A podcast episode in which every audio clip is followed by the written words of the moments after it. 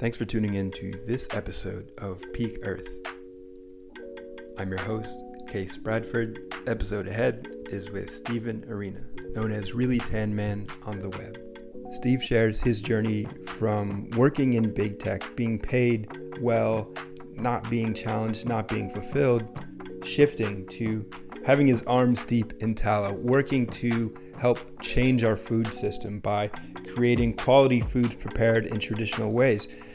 His mission is to realign the way that we see health food, creating options that taste better and are healthier than the junk food alternatives. And right now, he's creating masa chips.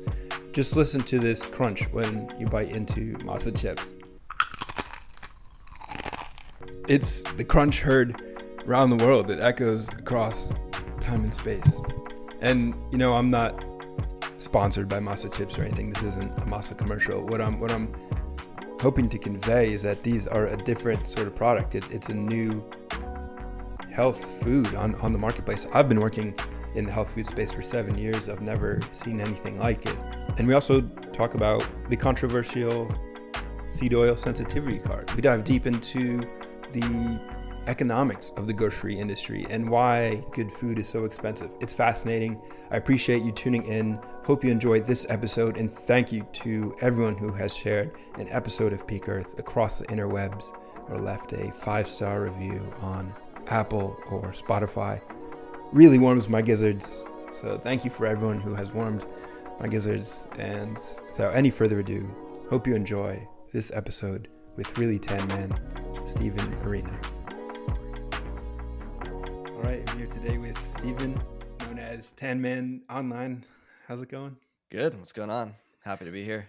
Absolutely stoked to to connect with you. You made a ton of brilliant content online, and you're the founder of multiple products. Yeah, and I'm excited to learn a little bit more about your story and, and how you got into this space and and the the passion that drives you to to create all this. Cool. I've been it, has been it's been fun. I've I've been on social media for about like I think a year and a half now, but only more recently have started to actually do any sort of business related things uh, based on that. Um, so yeah, it, has been a long process, but it's it's getting to the good part recently. It's it's exciting. I see I see a bag of, of masa chips in the background. I've got I've got a bag here as well. This oh hell yes, yes, that's what I'm talking about. Yeah, that's um Oh man, what do you think of them? How do you like them? Incredible. I was actually going to open one up and eat it on mic so that anyone listening could hear the crunch, but I'll do it in the intro just so no one has to hear me chewing during the podcast. Because nice. so by the time you're listening to this now, any listener will have already heard the crunch, and you know that it really just it's amazing. It's got impact. It's audible. It's an audible product. Yeah, for sure. Um, it was that was an unintended consequence. I don't exa- honestly, I don't even exactly know what caused it. I don't know if it's like just the thickness of the tortillas, which comes from like the good corn that we use, or if it's like the tallow itself that causes the crunch. But it's like I don't know a normal a normal tostito or something. It like it kind of it doesn't have a it's, it's not loud. It like it like breaks. You know, it's like falls apart.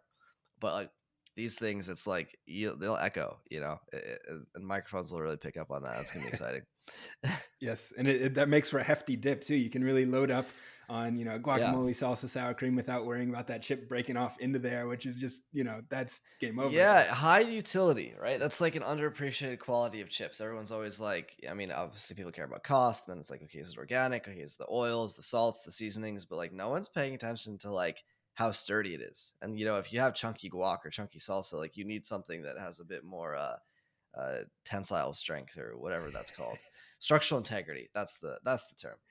Yeah it's funny because my my girlfriend Fiona is a, a chef and a health coach, and she makes a ton of food focused content primarily through Instagram and, and TikTok. And she found out about it just through the grapevine and, and got a bag, signed up for the affiliate program. And I've been you know amazed by by trying it out. We get a ton of boxes just like coming coming to the house, so just trying these different products, and these these are one of the standout ones out of like the nice. maybe hundred or so that have come through. Nice, nice. Yeah, there's a lot of stuff out there in the health space, and it's good to hear like the this. I think one of the things I'm pretty happy with is like how different it is. It's like I don't know. There's a lot of there's a lot of similarity out there. I don't need to get into specifics, but like I'm really happy with just how distinct these were.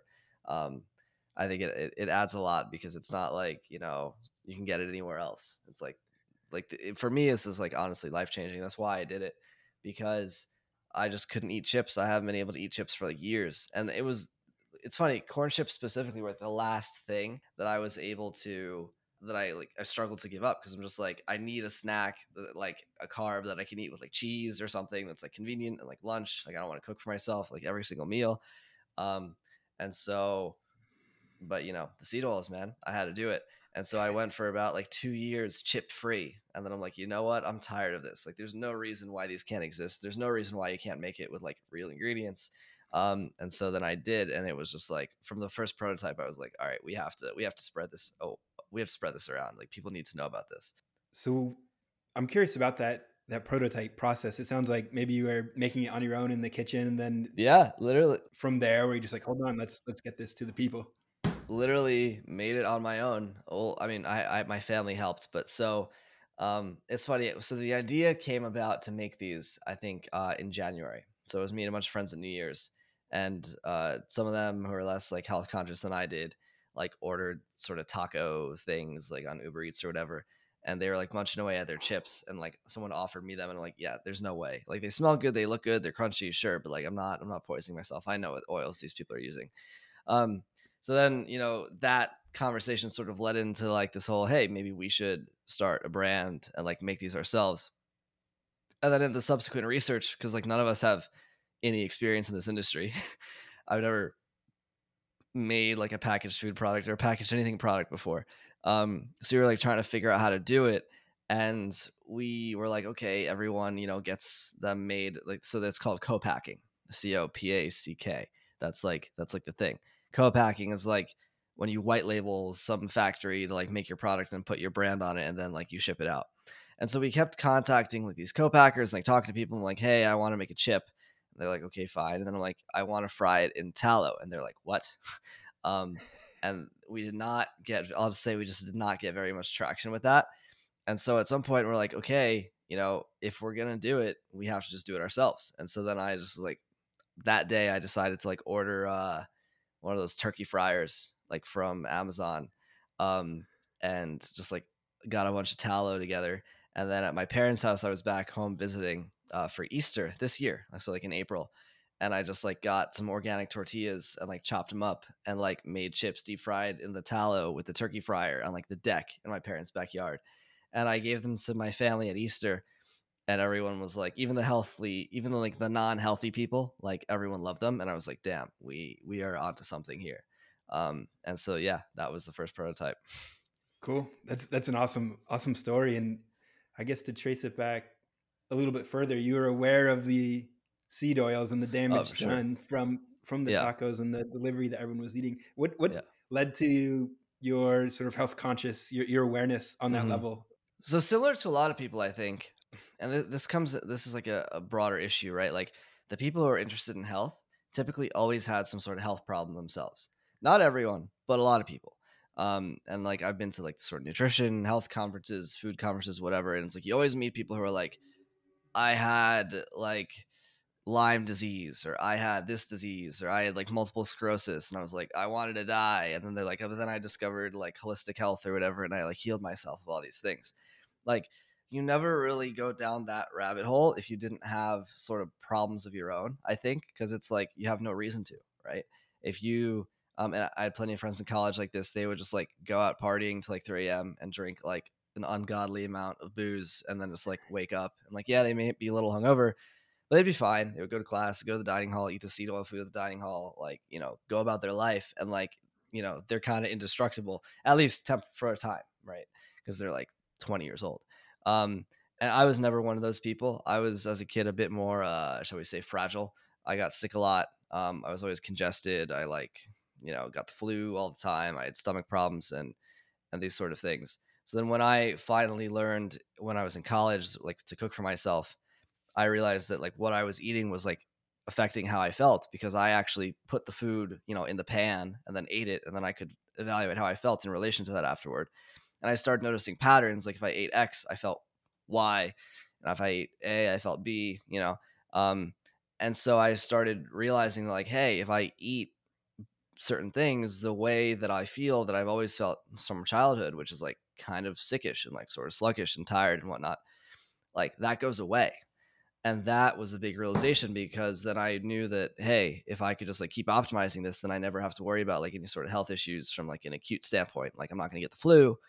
And, you know, when I'm old and gray, like I'll be able to like be around for my grandkids and, and have like a, a viable life.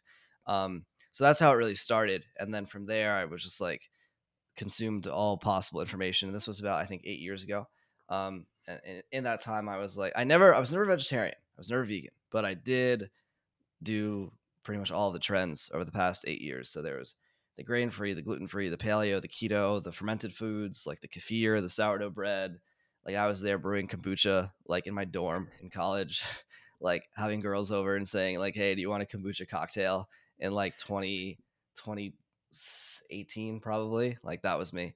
Um and and yeah so ultimately i kind of settled on this whole idea that like the only thing that really matters when it comes to food is just like quality and like this idea of history um anything that's like modern or comes from like an industrial setting whether that is industrial farming or like a literal processed factory food all of that's garbage um but if you eat quality foods that are prepared in ways that are traditional then uh, you know, you don't really have to worry about much. Obviously, some things some people may have more of a sensitivity to sensitivity to than others, but at the same time, having a robust system is the goal of health.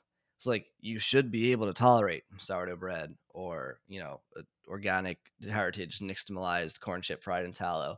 Like healthy people should be able to tolerate all these things fine.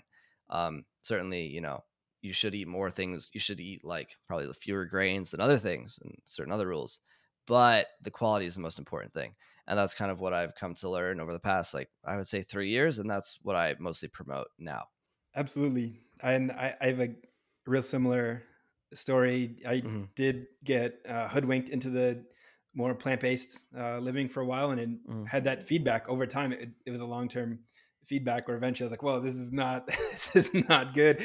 And it's not it. Yeah, had, yeah. Had, had to switch back. But how long were you a vegan for? so I, I, never went i think i went strict vegan for like a month but i'm not someone who does anything like super disciplined so it was, it was oh, more of just like this idea of plant-based where it's like if i minimize sure. meat that's good oh yeah and yeah yeah so it was like sure. this constant kind of back and forth where um, just trying to think that like the goal of you know health was was less meat and you know yeah. ecosystem wise but then the concept of regenerative agriculture was just like so mind-blowing mm. and i was like oh no this is the real deal getting out there yeah. and seeing it you know in action regenerative agriculture that's the vegan killer like because like i think even the vegans from their own point of view like i don't like their arguments on nutrition are not the most robust um i mean the history of veganism like even in the modern day is like not one of you know like physical health like that's not why they promote it they the heritage of like modern veganism comes from like certain you know eastern mimicking spiritual practice um as well as the supposed environmental you know argument that I think contemporary audience really cares about. Um, and so you know you could say they could even admit that like oh yeah sure maybe meat's healthier but I care about the planet or I have ethics or whatever.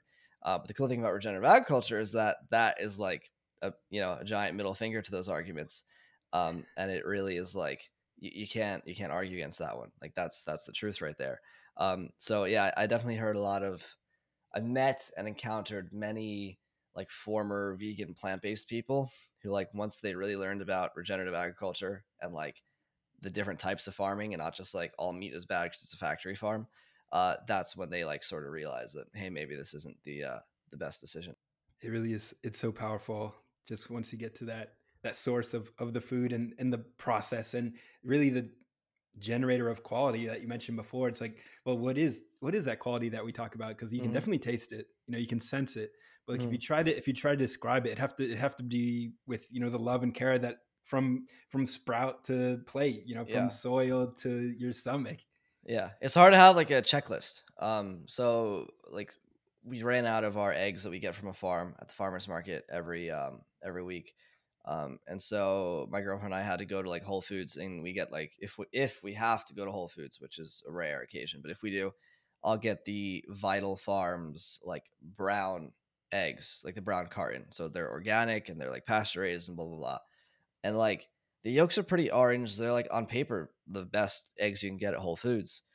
But like I, I'll eat I ate them and I'm like, yeah, they're good. But the ones from the farmer that we get like on a weekly basis, it's like they might they're not as orange actually, but like I just devour them you know there's just something about them it's like they're so juicy or like i don't even know what it is like i can't describe a specific like taste attribute that they have that makes them so appealing but i will just tear into those things whereas the vital farms eggs even though like they may check off some arbitrary like consultant food management checklist um they're they're just not as good. And there's it's not so easy to find and that's why like the the market like the economy and whatever like has a hard time dealing with it because like things need to be easily categorizable uh, for that system to function as is um, and because they're not easily like things in reality are not easily categorizable um, then you end up with a whole bunch of confusion around like what's good and what's bad yeah talk about confusion walking into an egg aisle in the supermarket there's like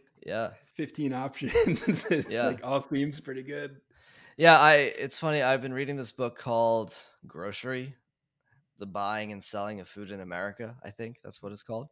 Um, and the guy talks. He's like interviewing these like grocers, like this third generation like family in the Midwest who owns a grocery store, and they're talking about how like you know 40 years ago there was just eggs. You know, eggs were eggs, and maybe there was like small, medium, and large. And then now it's like there's 15 types of eggs. You know, there's pasture raised, there's organic, there's all these things.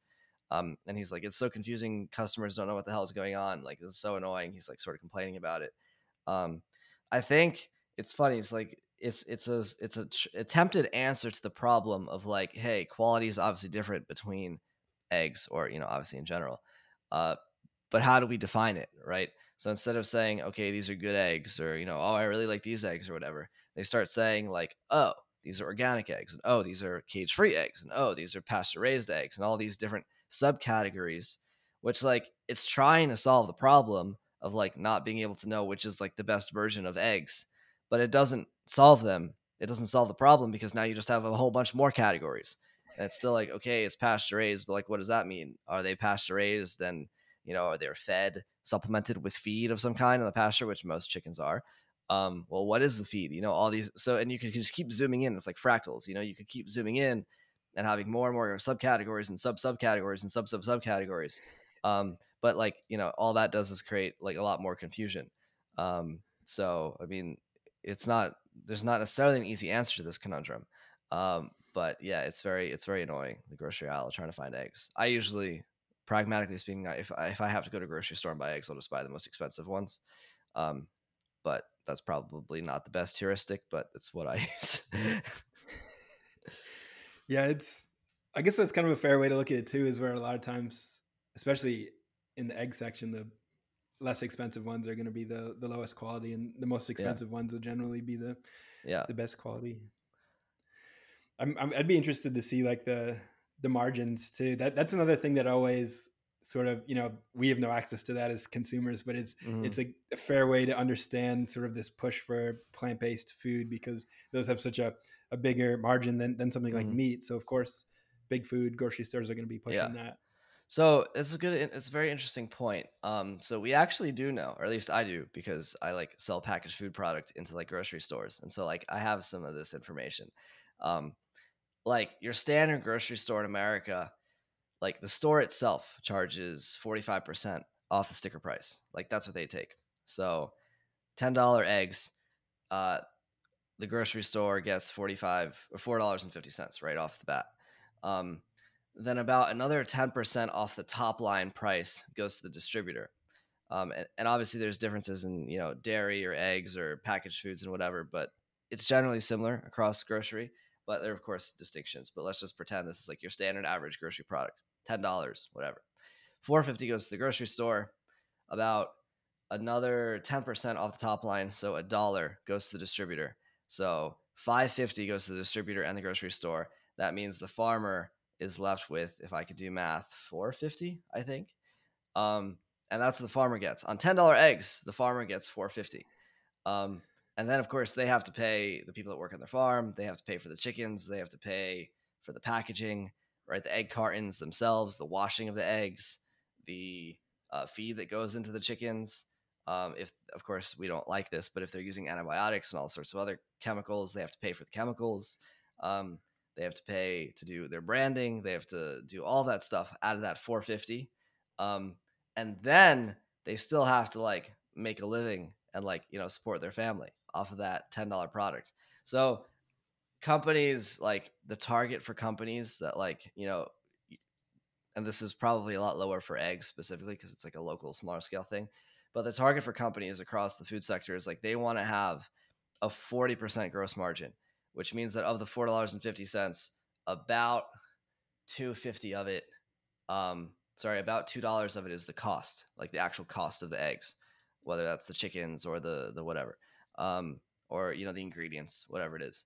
So that means they're left out of a ten dollar um, product, they're left with two fifty, and so what, by gross margin, um, wait, sorry, no, no, they're left with the two dollars. The two fifty is the cost. The gross margin is forty percent. So yeah, they're left with about two dollars. And out of the two dollars, that's where they spend their marketing dollars, their payroll, their HR software, their website, like all of the other sort of fixed costs that go into running a farm um, or running their business. They have to spend out of that two dollars, and then after that, maybe they have like ten cents left over, like fifty cents, maybe that's what they can take home to their family. So like ten dollar eggs, they get maybe fifty cents in like actual profit. Um, and that's like, I mean, this is the problem with food, right? And not, it's not that like the the it's not necessarily the quality. Quality is a function of like the money that farmers have, or at least they think they have. Um, it's less even a function of like regulation or whatever else. It's like there's just so much grift in the supply chain such that like the actual person who's like putting their sweat and tears into like making eggs like gets the 50 cents on $10 of food and so you the customer are like damn these eggs are so expensive well guess what farmer gets 50 cents um, so like that right there is the problem and i mean it's unclear how that can be solved well there's there's some options right? There's some potential solutions. Um, but like without fixing that like food's just going to be always expensive. That this is what it is. You really broke that down broke that down in, in a deep and illuminating way from you know the entire yeah. the entire cash flow basically. I, I, see a pie chart in my mind and it's all just being taken away by like yeah. middlemen essentially yeah pretty much. So it's like maybe like 5% is what the like of the sticker price like in your head and you're going to grocery store next time you're there. Like that's what you should think. Oh 5% actually goes to the person who made that. Yeah. Crazy. Yeah. Wait we really pay premium for convenience, you know, just to like have it mm-hmm. in this, you know, this fluorescent lit store kind of every day mm-hmm. at a consistent time. It, the other crazy thing is just like, you know, the farmers take on all the risks too. It's a dynamic living system that's for creating sure. this food. It's not just being generated out of thin air. So, yeah, you know, it doesn't always happen. I mean, the grocery store, like they, they're fine. Like people will show up and like buy whatever's on the shelves. Like they know this. Um, you know, they have prime real estate, like in shopping centers or like on, you know, city streets and whatever they they don't have any issue with this. The farmers are the ones that are like, oh wait, you know, some other guy could come in with like a undercut them by 30 cents and then all of a sudden like their business is disappeared. They rely on distributors so the distributors like know that they got the farmers by the balls. So like the farmers kind of have to do what the distributors say. There's different dynamics at play in different industries. Like dairy is pretty different than like packaged foods and whatnot. Um, but yeah the people who produce the food don't really have much of a say in the matter, um, especially if they're small. Um, and I mean, obviously that's a huge issue. And like, but the thing is, at the same time, you say, oh, the grocery stores are like these the grifters, right? They take forty five percent. The actual like margin that they make, like after they pay, uh, pay their rent and then pay for their employees and pay for electric bills and all the other things, grocery takes home in America on average like one point five percent that would be like a good grocery business. So after all said and done, after they take their four dollars and fifty cents, like they actually have about fifteen cents on the ten dollar eggs as profit. Um, so if you think about like a small chain of local grocery stores, maybe a family it's been in the gen it's been in their family for like three generations. Um, they have like ten stores or whatever. Um, and like yeah they they do a couple you know 20 30 million dollars in sales a year but they only see like 1 million dollars uh, or less like over the entire operation as like profit for them like the owners who've been doing this for like three generations so you can see how at the grocery end too there's strong financial incentives for consolidation because like if whole foods makes 1.5% on all their stores and they have hundreds of stores and they charge a lot of money for their items because it's Whole Foods, um, then it starts to be a serious business. But if it's like if you were a, an owner of say like three stores that were similar to Whole Foods, you'd not you'd not make very much money.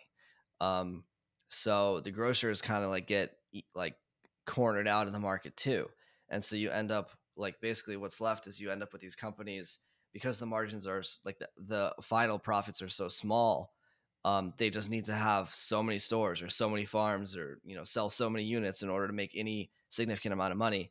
And that's why you see all this sort of consolidation in the market. Wow.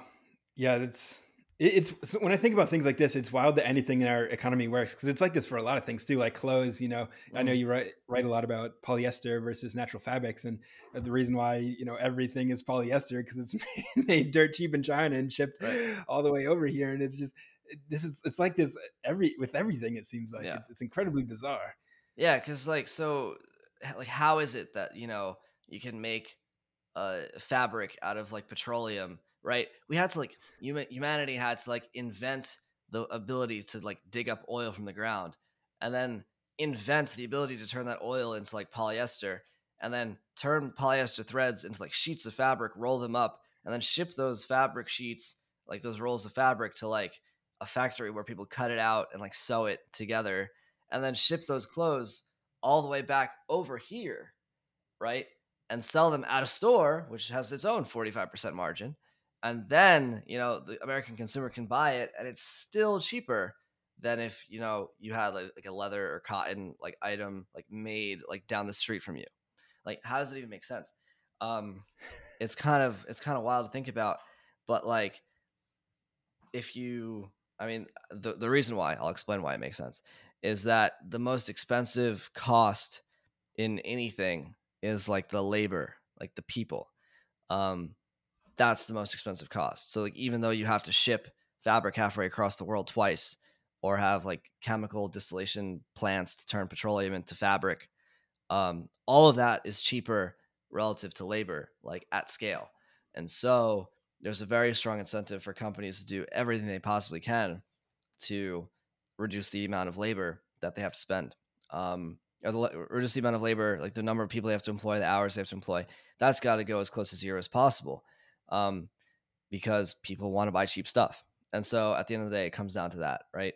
And like this is kind of a sort of prisoner's dilemma, like perverse incentive thing, because not only like you, the customer, want to buy cheap stuff, but like by doing that, you're depriving your fellow people of like a job that makes them money which then they can spend money on presumably the company that you work for which like would make you money you know but at the, at the you know where everyone in humanity is like taking the opposite corner of the prisoner's dilemma where we're like oh we're not going to spend any money and the employees are, and employers are like we're going to fire everyone and so then everything is cheap but no one has any money you know so like if everything were expensive, but people would have more money, like right, like it's not better. But no, everything's cheap and no one has any money, um, except for the companies that like own the scale. And because if you own the scale, then you get your whatever 1.5 percent. But hey, 1.5 percent of 100 billion dollars is still a shit ton of money, and and that's where the consolidation comes in. It's insane. It's insane to be at this end of that of the process because we're you know i'm 32 i don't know how old are you? Probably somewhere in your your 20s 27 i think. Yeah 20, sounds about right. so it's like yeah we're, we're just being born in this time where like all this is kind of already developed. There's so much momentum behind it and mm-hmm. we're and, and it's getting to this point where there's some pretty dramatic downstream consequences the externalities are just piling up and and it's it feels like such a David versus Goliath kind of moment, mm. which is which is why it's great to see what you're doing, where you've learned some of these problems and you're taking action to to solve it. For if you were um, a software engineer previous to starting Masa, right? Right, that's correct. what was what was that like, and, how did you really decide to just say, hey, you know what, I'm going to leave this aside. I'm gonna I'm gonna make a, a chip company out of you know thin air. I mean, it's crazy. I like I made a lot of money and I worked very little. Like eh, classic big tech, right? Um, I mean, I know in the industry there's been a lot of layoffs over the past few months. Uh, that's been like kind of making news and whatnot. Um, but honestly, it makes sense. Like if I were the company, I would also do that. Like I was unnecessary. Half of my colleagues are probably also not my maybe not on my team specifically, but certainly like a lot of the people that worked there were highly, highly unnecessary. Um, and they just don't need to be there. And so it's like there's this tendency toward efficiency that like companies want to do or com- companies want efficiency. And so, I mean, they fire a bunch of people. Is it better for society for like useless people to be working for companies and like at least getting a paycheck and not being on the streets? Or should the companies fire everyone and just like get as most efficiency out of their existing workforce as they can? Um, but yeah, so I was an engineer. I worked there for about two years, um, starting more or less after I graduated school, and I like, I just, I just didn't like. It just did not resonate with me. It's not anything against like the type of work itself. I have no issue with coding. It's like very fun. It's like you just get to do math problems all day, um, and like the people are, I would say, more or less innocuous. Um, at least you know the engineers are. I, not making any claims about what goes on in HR or public policy or who knows what. Um, but in engineering, the people are relatively innocuous. Um, but it was just very like, it's just very useless, you know. I'm like, like cool, they pay me, but so what, right? Like I don't have like the food sucks, the food's terrible, people are unhealthy, people are sick, and like no one seems well, not no one, but like not many people seem to be doing anything about it. And so, fortunately, I was able to find an opportunity that I thought would be able to like pay my bills, um, that would allow me to do something about it while also, you know, keeping my lights on. And that's that's what I've been doing. And after a certain point, I was I was probably I quit my job in like September, September second, I think was my last day. And so we sold our first bag of Masa chips like at the end of July. So there was about pretty much a month and a half. Obviously, we had been working on it ahead of time, but there was about a month and a half of actual sales. And then I was like, you know what? I'm like wasting my time. I have like my boss like messaging me to like have a one on one once a week, and I'm like, dude, I'm like hand knee elbows deep in tallow. You know, I can't talk. You know, I understand that like I work for you, but like there's no right. So that was happening for like about a month, and it was just very psychologically frustrating. Um, a lot of people were like, no, you shouldn't quit. You should just like let them fire you or like just still just do two hours of work a day or whatever. But like I have to do like for my brain to be able to apply the creativity and effort to this thing, I need to be able to focus on that. Um, so I uh, I jumped ship and um, it's been it's been great since then. Yeah, can't complain. I mean, I don't have health insurance, but like I don't need it, right? like this is how that works. This is why this is why we're healthy.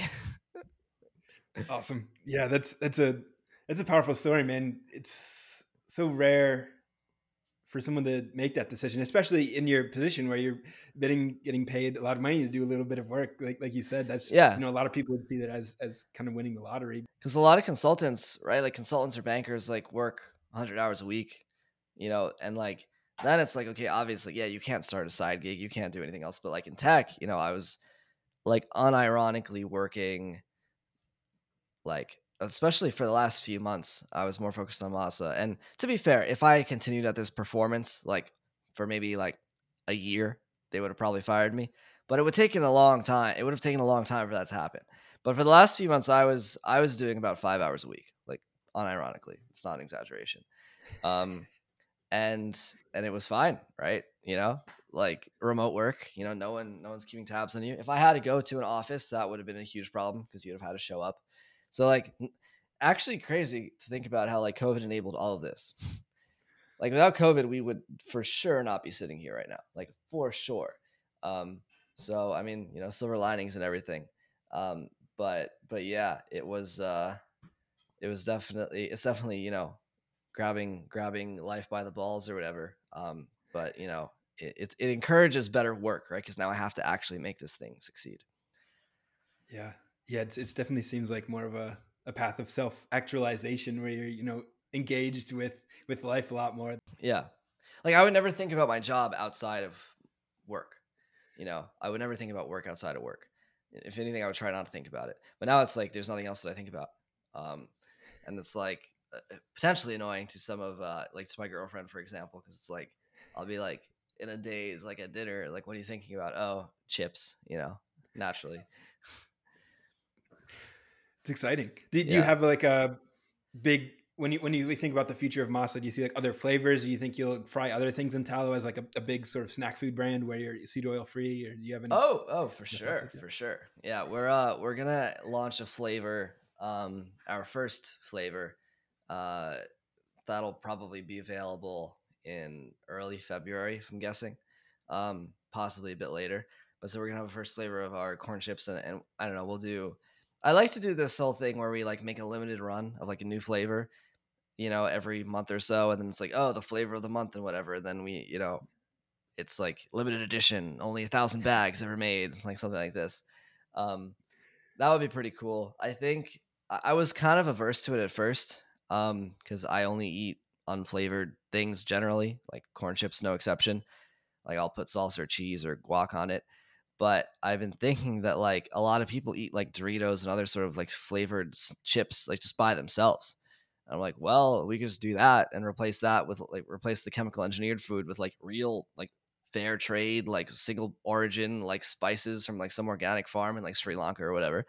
Um, and we can just, you know, real spices are amazing. There's such a complex array of flavors. You don't need like a chemical engineering degree to like be able to make a chip flavor.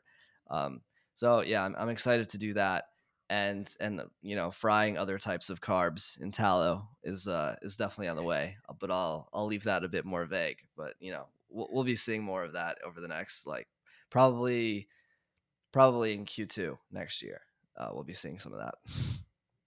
Exciting. You're coming after doritos. You're take, taking them down. Yeah.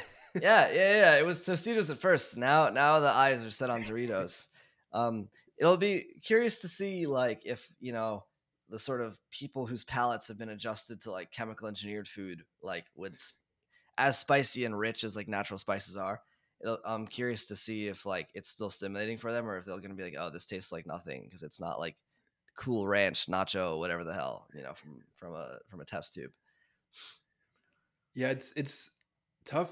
I so I work for a, a health food store online, um, Thrive Market, and I've eaten a, an enormous volume of different nice natural foods, just like health foods over the years. And it, it's wild to see one, just like the creativity of, of these companies, but two, a lot of times these products do fall flat in the flavor department when they try to, you mm-hmm. know, make something compete with with um, any of the big food options yeah. or it's difficult like flavor flavor is a fascinating concept especially when we're talking about packaged yeah. goods that are shelf stable there's a big issue in the health foods market, and it's. I'm I'm glad you mentioned this. Um, like health foods are like no one likes health foods. Like health foods are gross. Like I don't know about you, but like it all the healthy foods that I eat are like I cooked it.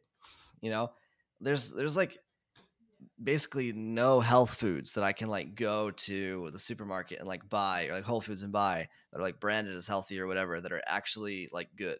It's all a very sorry excuse for like the actual thing.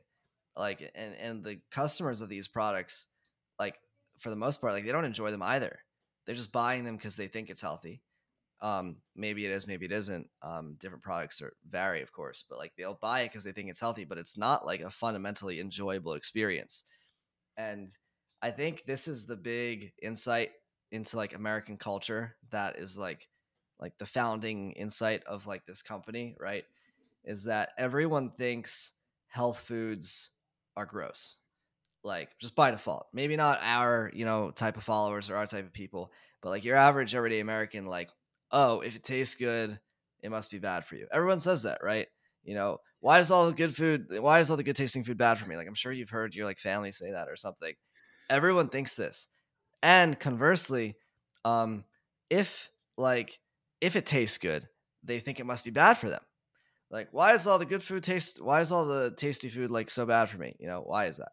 So, like, at the one hand, you have that everyone thinks that all the food that tastes good must be bad for them, and they're like, you know, guilty about it. They're like, oh, it tastes so good, but you know, I feel guilty. I'll go run on the treadmill for like 20 miles or something.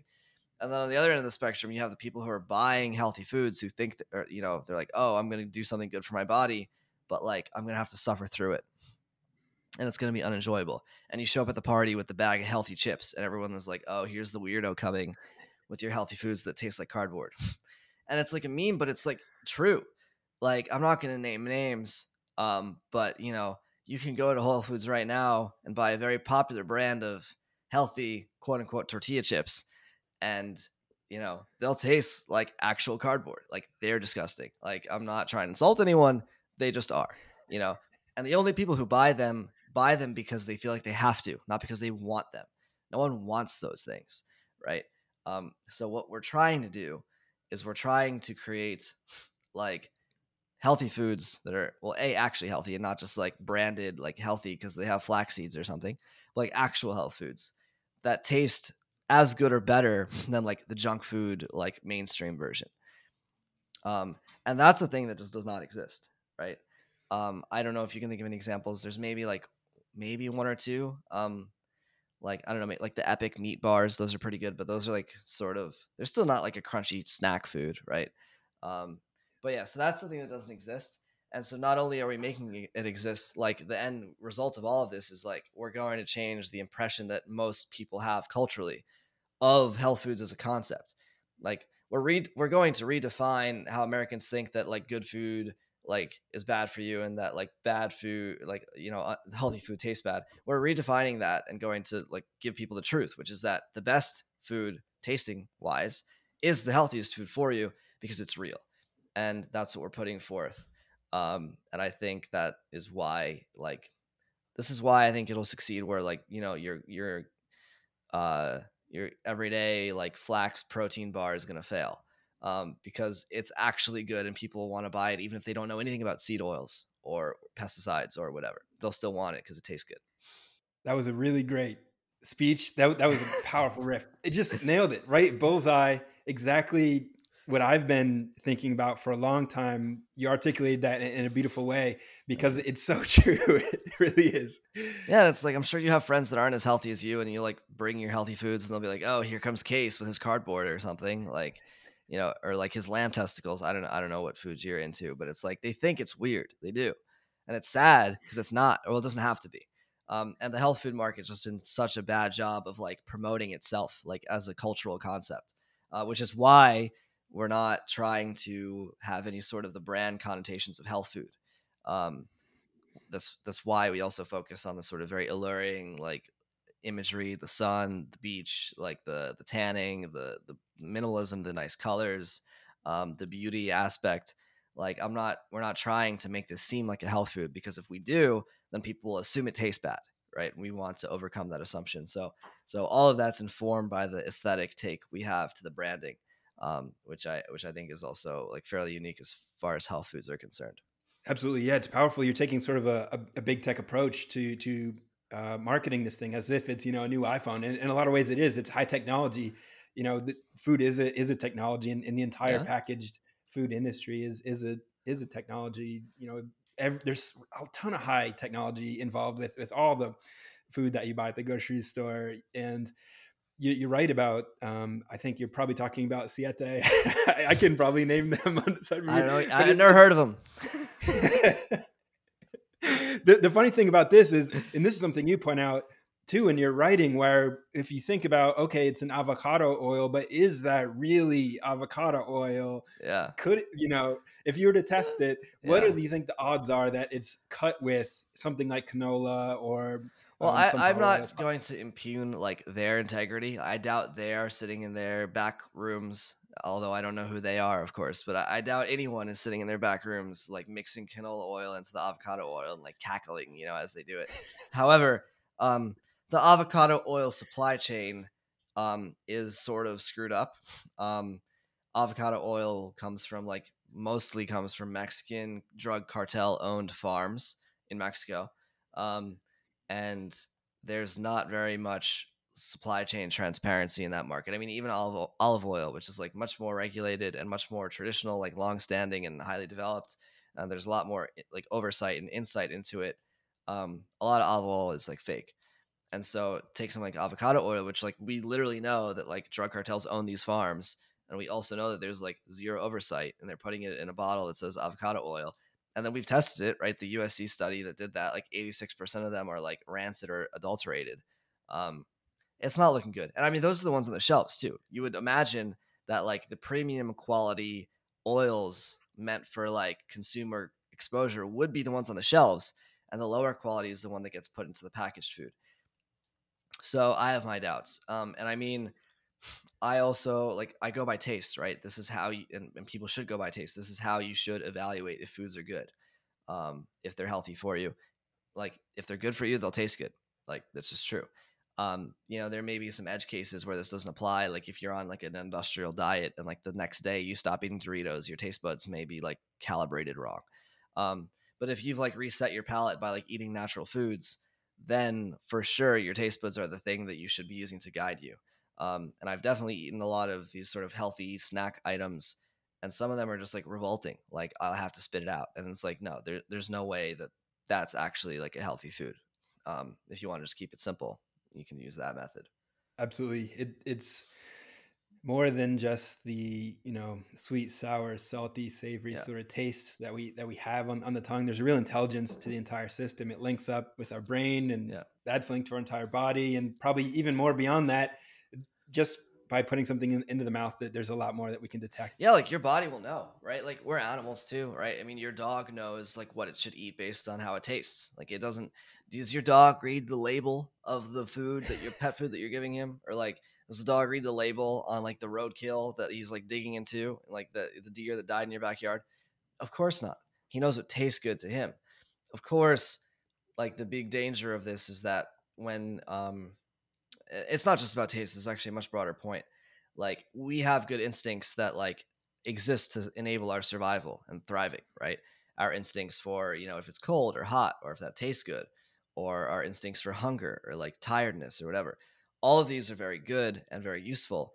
Um, the problem is that instincts developed, you know, in a sort of dialectical process with nature over thousands, millions of years to refine like what is good and bad based on the natural environment. And so if something tastes good, like that's because it developed over thousands of years of exposure to that food and the body recognizing like, hey, that's good for me, right?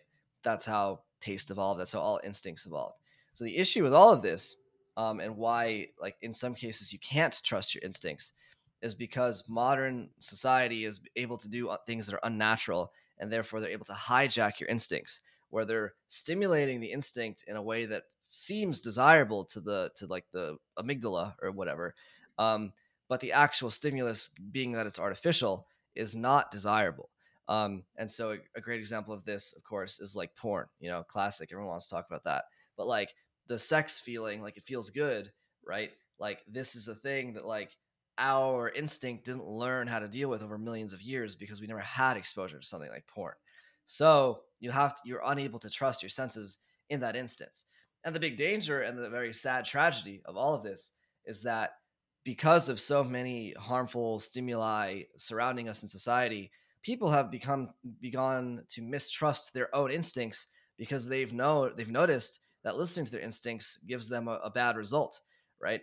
It, listening to my instincts of like what tastes good might give me a bad result if I'm surrounded by junk food, or listening to my instincts of what feels good may give me a bad result if I'm surrounded by like you know synthetic drugs or you know porn or whatever else.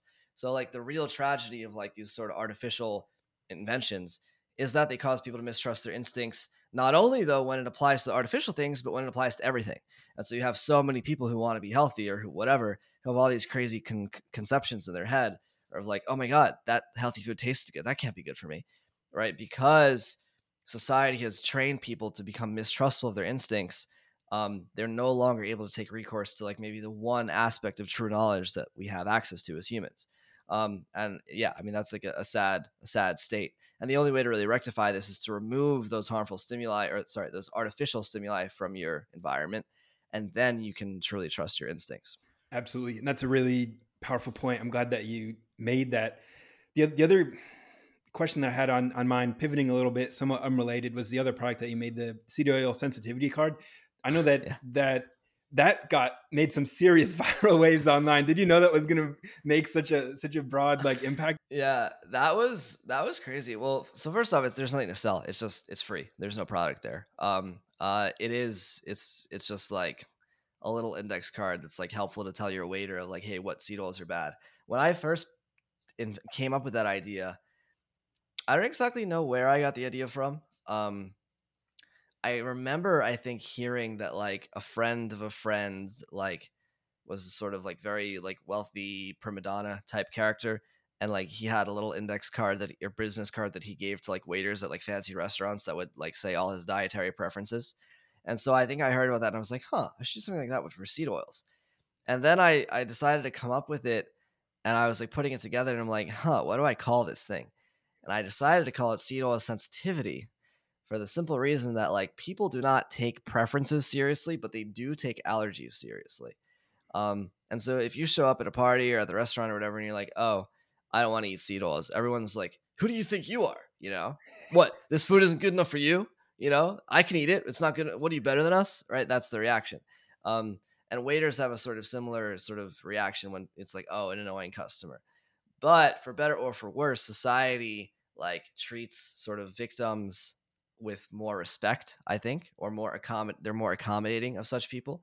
So if you say, "Oh no, no, no, no, I can't eat that. I'm allergic." Well, all of a sudden it's like, "Oh my god, I'm so sorry. I'll make you something else." If it's like your family party or whatever, like, "What can I make you that you can eat?" You know, or like, "Oh, sure, we'll talk to the chef. We'll we'll get this. You know, we'll make something else." Um, so that's why I decided to brand it as like seed oil sensitivity.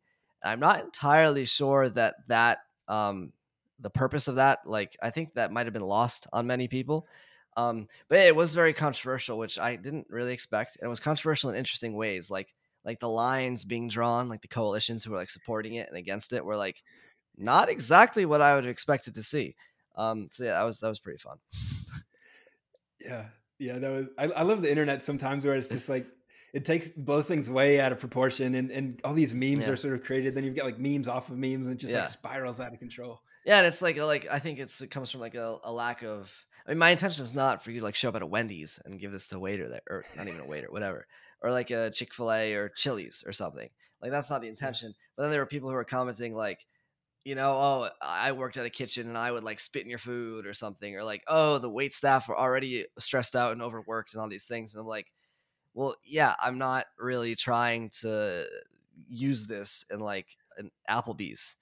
It's like at a at a fancy restaurant, like a, you know, a restaurant where they cook the food individually, right? Maybe that's very expensive. Maybe it's not that expensive, but a restaurant where they cook the food individually, I mean, those people are already used to accommodating dairy allergies and gluten allergies and peanut allergies and shrimp and seafood allergies and every other type of allergy you can imagine. So why can't they accommodate this one? I mean, you're the paying customer after all, right? Um, so yeah, I think I think that was pretty fun. I hope it catches on more, but uh, but yeah, I, think that would be a very it would help our movement a lot. I'll say that because as of right now, the mainstream person thinks you know we're just like hypersensitive, like overreacting, like you know whiners basically, um, which is fair to understand where they're coming from. But um, branding it as this sort of like you know we can't. It's like it's bad. Like I'm gonna get injured, which I mean I literally will. Like I eat seed oil fries, I'll spend four hours like wanting to kill myself, like sitting on the bat, sitting on the toilet, you know. Um, so is if that's not a sensitivity, I don't know what is, you know. yeah it's and it i mean those guys this is the the bit the worst thing about the whole seed oil thing is restaurants. And and it's like okay what do we do about that? There's not much that we can do and you've got a solution here.